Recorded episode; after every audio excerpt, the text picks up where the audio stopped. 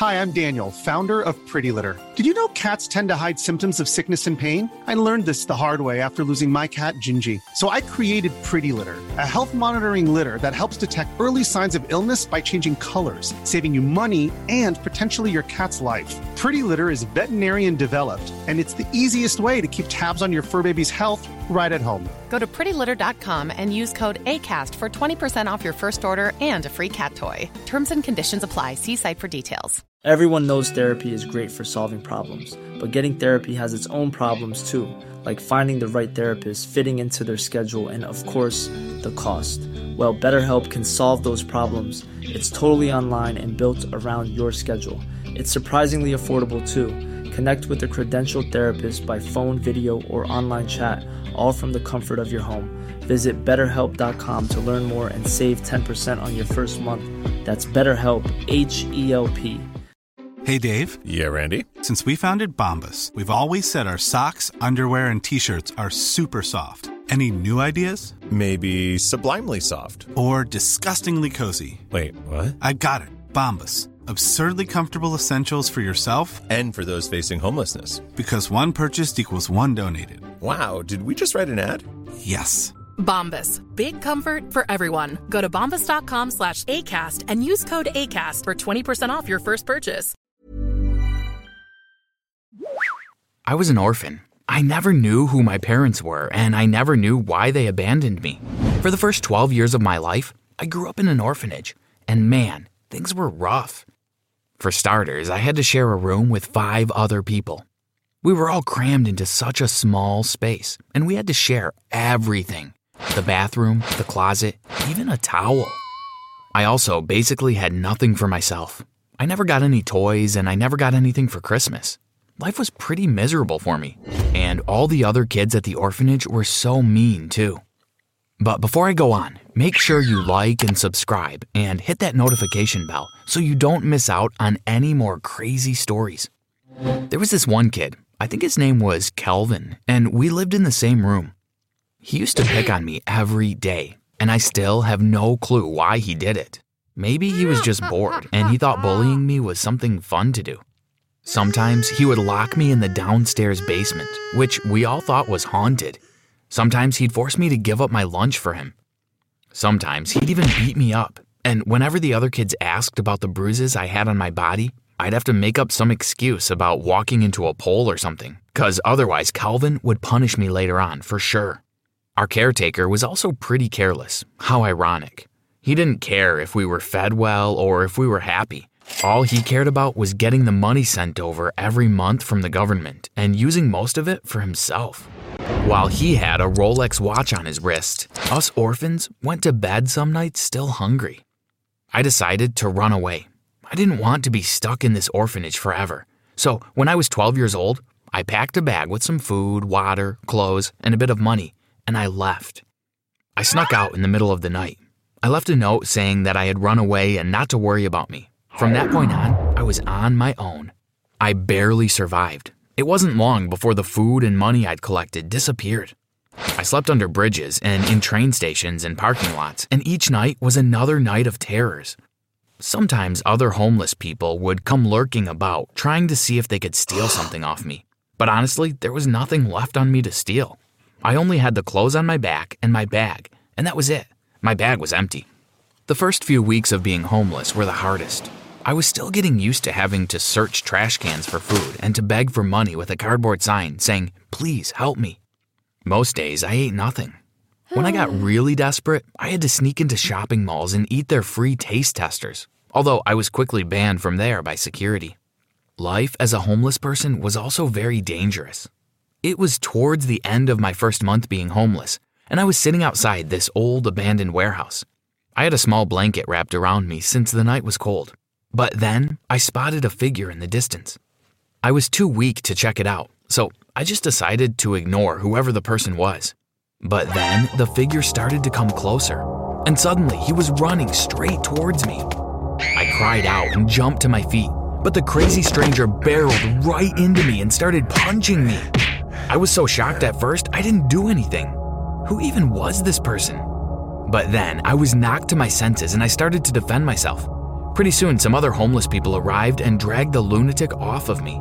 They told him to leave and never come back. The people who had rescued me had probably saved my life. I was quick to thank them.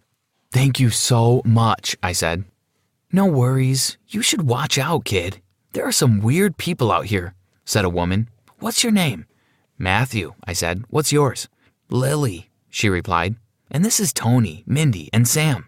She gestured to the other people who had rescued me, and I nodded in gratitude. Look, kid, you need to get yourself a group to look out for you, said the man who was called Tony. Want to stick with us? I glanced around at them. They were wearing old clothes with many holes and dirt lining their body, with tired faces and a weak stance. But I could tell they were good people. I was usually a good judge of character, and I guessed these guys had good intentions, and so I said yes. From that point on, we were a family. For many years, things continued on like this. Before I knew it, I was 15 years old and I had been homeless for three years. Three whole years. Lily, Tony, Mindy, and Sam were now practically my family. It was funny. I felt more comfortable with these homeless people than the orphans I had grown up with at the orphanage. Each of them had a unique backstory. Lily was an orphan too, and she had run away when she was only nine years old. She'd been living out on the streets ever since. Tony used to be a blue collar worker, but then he ran into some debt after gambling and hadn't been able to repay his loans. He was forced to abandon his home and had to take to the streets.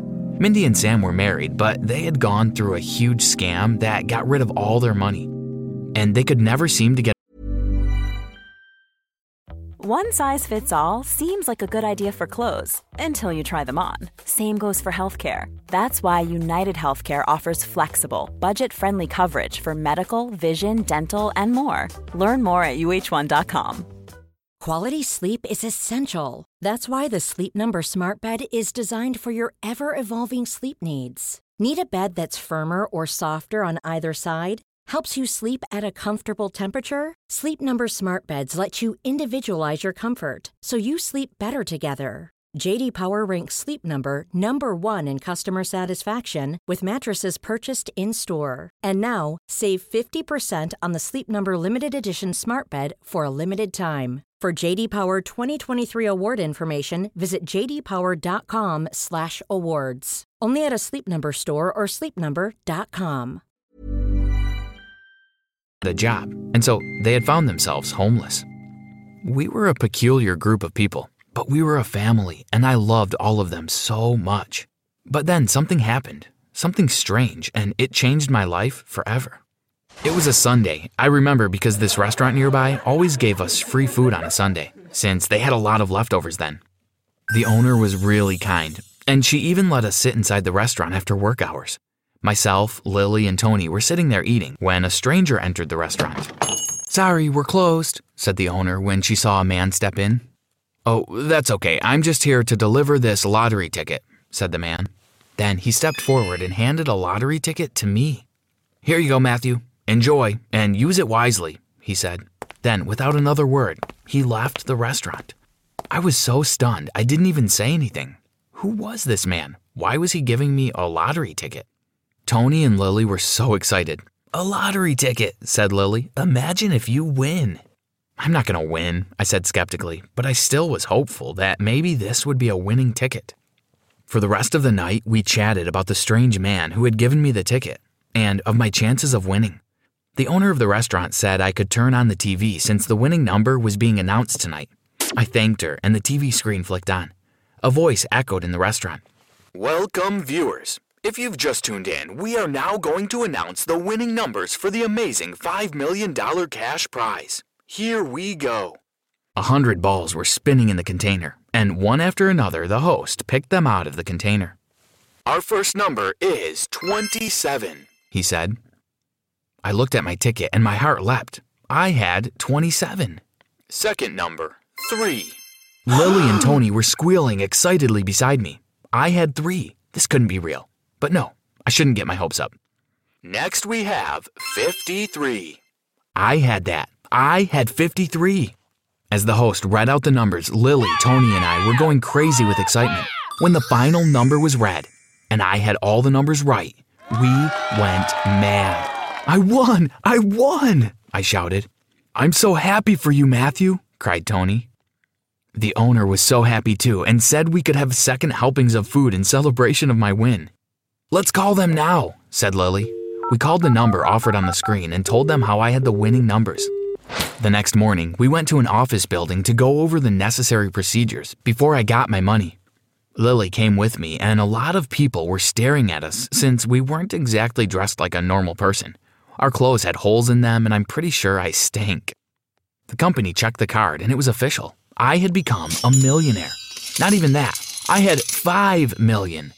This was too good to be true. I couldn't believe my luck. I still always think back to that mystery man who had given me the lottery ticket. He could have been a millionaire too, but for some strange reason, he had decided to give it to me. To this day, I still have no clue who that man was. I went on the news and was interviewed many times for winning the huge cash prize.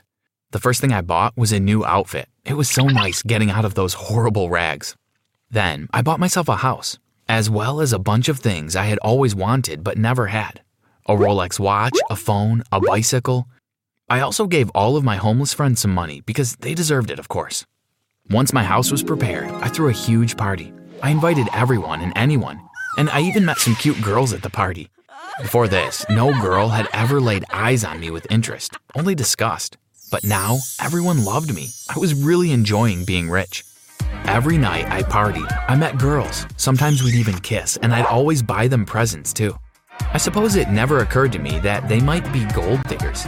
Meanwhile, me and my homeless friends had sort of drifted apart. This new life I had chosen didn't really sit well with them. They weren't the kind of people to party every night and drink. I guess I wasn't either, but the wealth had sort of messed with me. I suppose you could say I had become snobby. Sometimes, I know this is really bad. Whenever I saw homeless people on the streets, I wouldn't bother giving them any change. If anything, I tried to avoid them. I was becoming a really selfish person. I wasn't really aware of it though. That is, until Lily visited me one day and told me I had changed. She said I was a different person, and she didn't even know who I was anymore. That really got me thinking. That made me realize I didn't even like the life I was living. I didn't enjoy being rich. What was the point if you didn't even have your family with you? I decided to visit my homeless friends. They were living in a small, humble apartment together, and I asked if I could move back in with them. Of course, they said yes, I apologized for acting so different, and we made up. I won the lottery, but I ended up choosing to be homeless instead. I guess money really doesn't buy happiness.